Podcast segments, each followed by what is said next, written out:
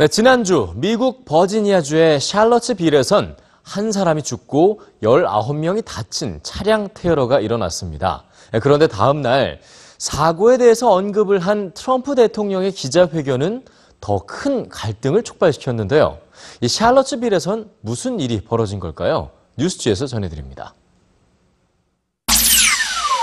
노스캐롤라이나주 더렘 지방에 있는 동상 하나가 끈에 묶여 철거됐습니다.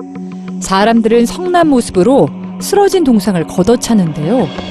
대체 무슨 일일까요? 무너진 동상은 미국 역사에서 노예 해방을 거부했던 남부연합의 동상으로 그간 인종차별의 상징물로 존재해왔습니다.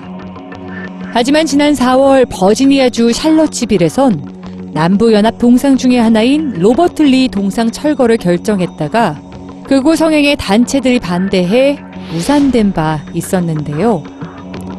지난 12일 로버트 리 동상이 위치한 공원으로 사람들이 모였습니다. 한쪽은 동상을 지키려는 사람들, 또 다른 한쪽은 동상을 철거하려는 사람들이었습니다.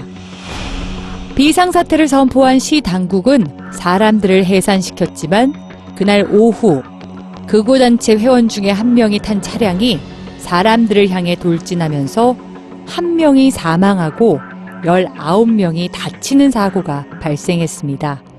그리고 사고 다음 날 있었던 트럼프 대통령의 기자회견. 극우 성향의 사람들을 옹호하는 듯한 트럼프의 발언에 다른 나라에서도 비판이 쏟아졌는데요. 이로 인해 일부 트럼프 지지자들마저도 등을 돌렸습니다. 극우 성향의 대표적 온라인 커뮤니티 데일리 스토머는 구글로부터 도메인 접근을 차단당했고 페이스북이나 트위터 같은 소셜미디어 역시 데일리 스토머의 계정을 폐쇄했습니다. 이런 가운데 동상 철거 작업은 계속해서 힘을 받고 있지만 트럼프 대통령은 자신의 트위터에 동상을 옹호하는 글을 반복적으로 올리고 있습니다.